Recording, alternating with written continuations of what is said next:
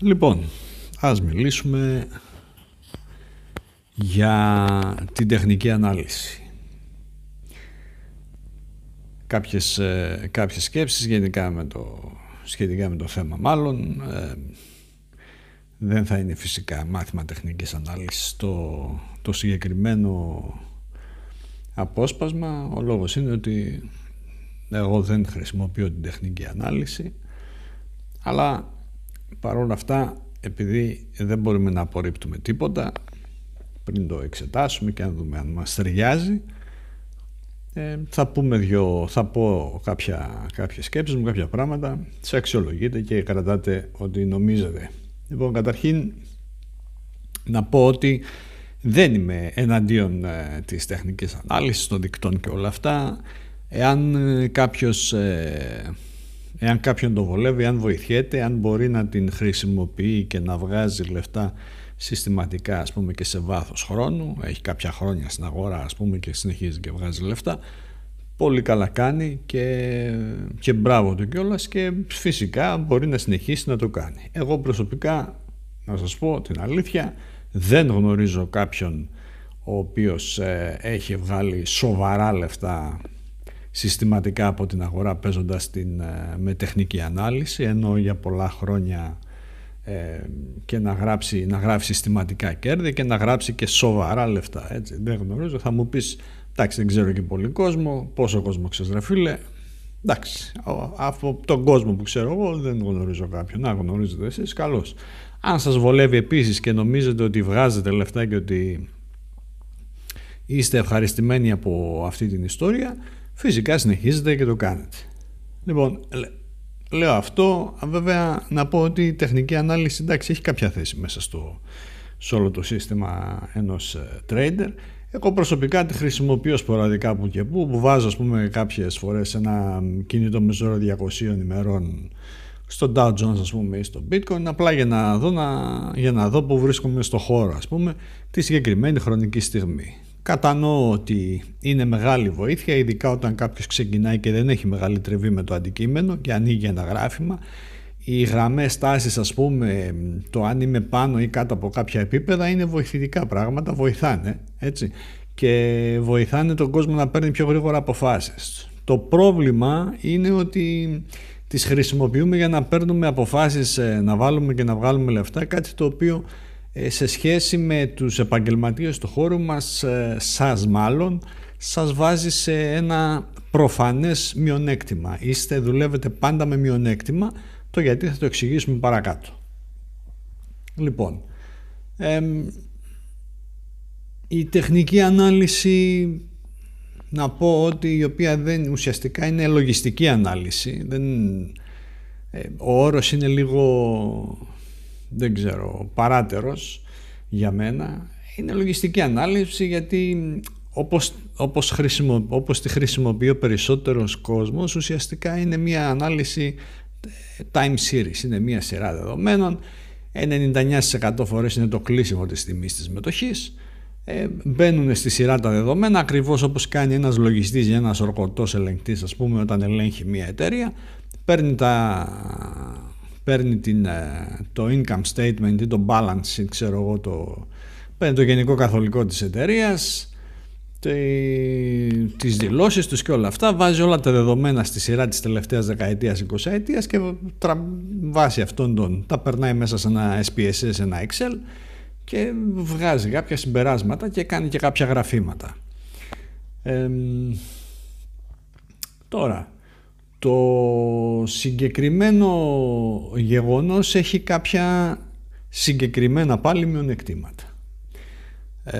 το πρώτο σοβαρό μειονέκτημα της, ε, εκτός του ότι δεν βλέπουμε και πολλά τεχνικά πράγματα εν πάση περιπτώσει, ε, το πρώτο του σοβαρό τεχνικό μειονέκτημα είναι ότι ε, δίνει την ίδια βαρύτητα σε όλα τα σημεία του γραφήματος. Όταν παίρνει δηλαδή ένα κινητό μέσος όρος ή ένας στοχαστικός δείκτης στα κλεισίματα των τιμών και δίνει την ίδια αξία στο χρεσινό κλείσιμο με το κλείσιμο πριν από, που έγινε πριν από ένα χρόνο, αυτό είναι λάθος. Το γιατί είναι λάθος το καταλαβαίνετε, είναι και λογικό. Έτσι. Ένα, το κλείσιμο τα κλεισίματα του παρελθόντος ας πούμε δεν έχουν την ίδια βαρύτητα με τα κλεισίματα του παρόντος οπότε κανονικά για να αντικατοπτρίζει τις παρούσες συνθήκες της αγοράς ένας οποιοδήποτε δείκτης τεχνικής ανάλυσης που χρησιμοποιείται θα πρέπει να το λαμβάνει υπόψη του και να κάνει ένα rebalancing ανάλογα με το πόσο κοντά στο σήμερα είναι οι τιμές που λαμβάνει ως παιδεία. Αυτό για να το καταφέρει κανονικά θα έπρεπε να, είναι, να χρησιμοποιούνται αλγόριθμοι για την κατασκευή αυτών των δικτών ε, σε αντίθεση με αυτό που συμβαίνει στην πραγματικότητα όπου χρησιμοποιούνται πολύ απλοί μαθηματικοί τύποι ξέρω εγώ Δευτέρας Τρίτης Γυμνάσιου προκειμένου να κατασκευαστούν αυτοί οι δείκτες.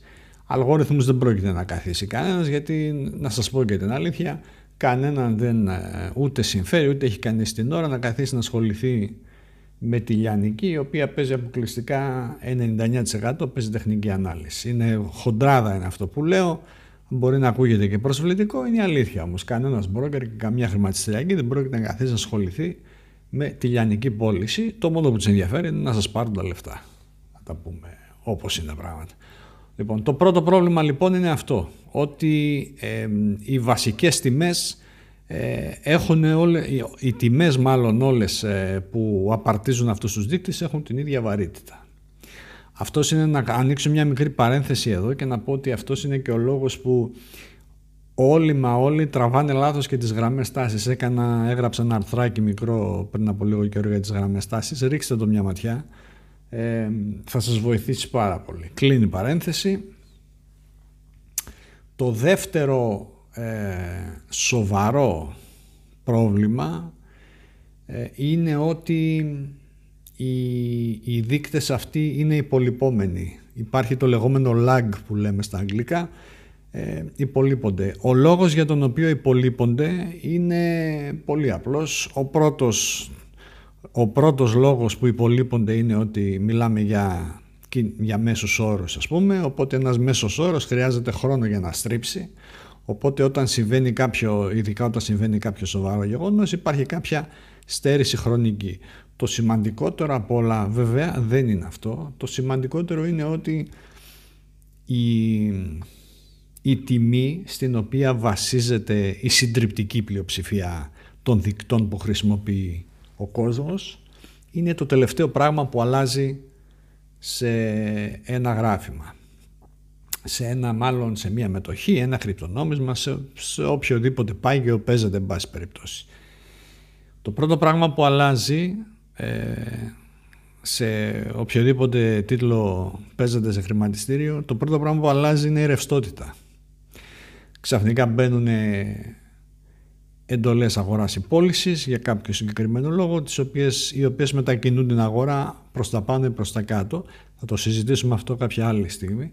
Λοιπόν, το πρώτο πράγμα που αλλάζει είναι η ρευστότητα. Η ρευστότητα επηρεάζει τη μεταβλητότητα τη, της, ε, του συγκεκριμένου παγίου και ως αποτέλεσμα όλων αυτών αλλάζει στο τέλος και η τιμή.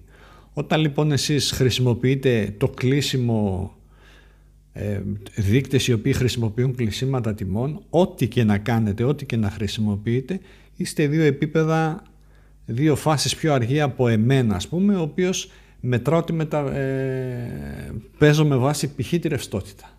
Ό,τι και να κάνετε.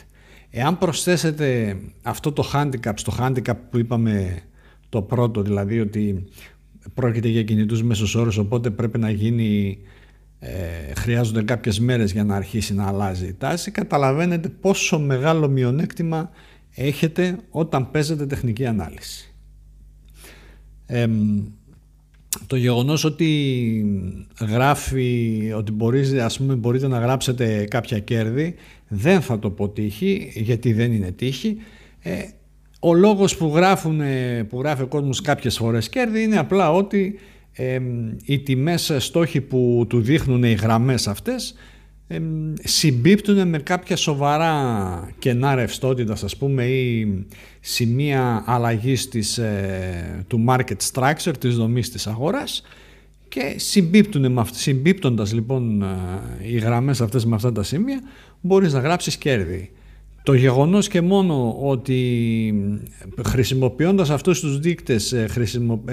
δίνονται ποσοστά και όλα αυτά ε, καταλαβαίνετε ότι δεν μπορείς να, είναι, είναι λάθος να παίζεις έτσι στην αγορά ε, γιατί η, ουσιαστικά το να παίξω την αγορά σημαίνει ότι διαχειρίζομαι καθαρά το ρίσκο μου. Τώρα το να μαντεύω και να λέω έχω τόσες πιθανότητες και αν γίνει αυτό θα βρέξει και αν γίνει αυτό θα χιονίσει ε, δεν είναι τρόπος να διαχειρίζεσαι τα λεφτά σου και καλό είναι ας πούμε να το αποφεύγουμε.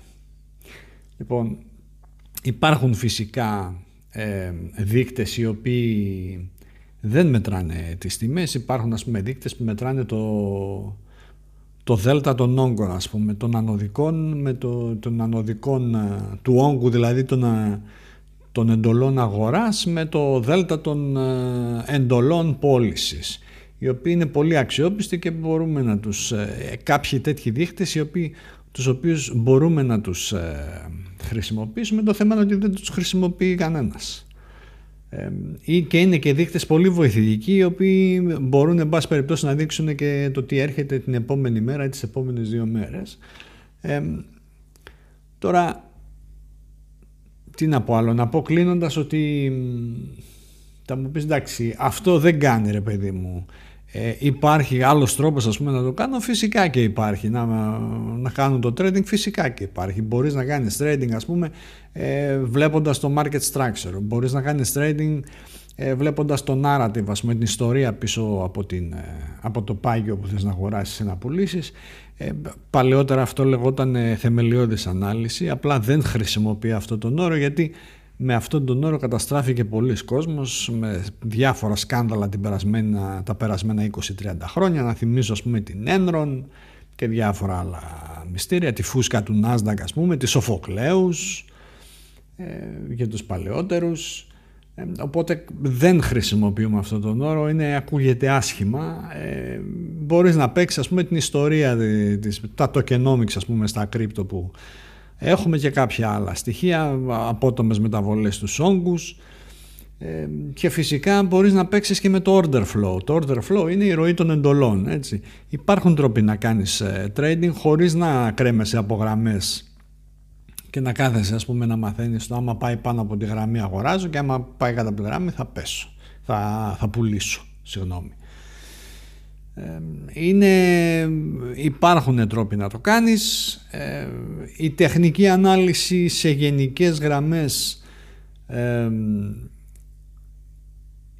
μπορεί να βοηθήσει κάποιον ο οποίος τώρα ξεκινάει και είναι λογικό και όταν ξεκινάς ας πούμε να κάνεις ειδικά αυτή τη δουλειά επαγγελματικά θα πρέπει να περάσεις από όλα τα στάδια Δηλαδή θα πρέπει να δοκιμάσεις και να μάθεις όλα τα εργαλεία, να δεις τα πλεονεκτήματα και τα μειονεκτήματά τους και να καταλήξεις μετά από κάποια χρόνια στη δική σου στρατηγική η οποία ε, ευχόμαστε όλοι να είναι κερδοφόρα. Είναι κατανοητό, ξαναλέω, ότι η τεχνική ανάλυση τη χρησιμοποιεί πολλοί κόσμος και ο λόγος είναι ότι είναι ευκολόπεπτη, την κατανοείς εύκολα γιατί είναι απλά μαθηματικά, πολύ απλά.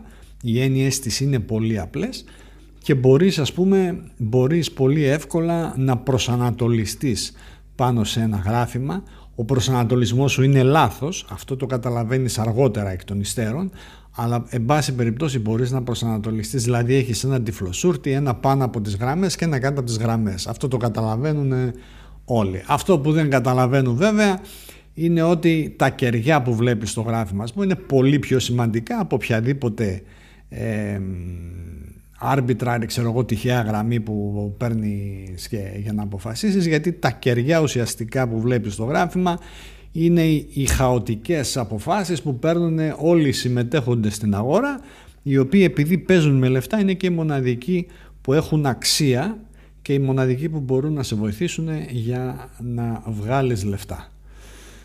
Αυτά για την ε, τεχνική ανάλυση. Καλό είναι να ξέρετε πώς λειτουργεί, δεν ξέρω πόσο μπορεί να σας βοηθήσει. Από εκεί και πέρα ε, τι χρησιμοποιείτε μέχρι να καταλάβετε τους περιορισμούς της και να αρχίσετε να χρησιμοποιείτε πιο εξελιγμένα εργαλεία για το trading. Να είστε καλά μέχρι την επόμενη φορά που θα τα ξαναπούμε. Να είστε προσεκτικοί και καλά να περνάτε. Γεια χαρά.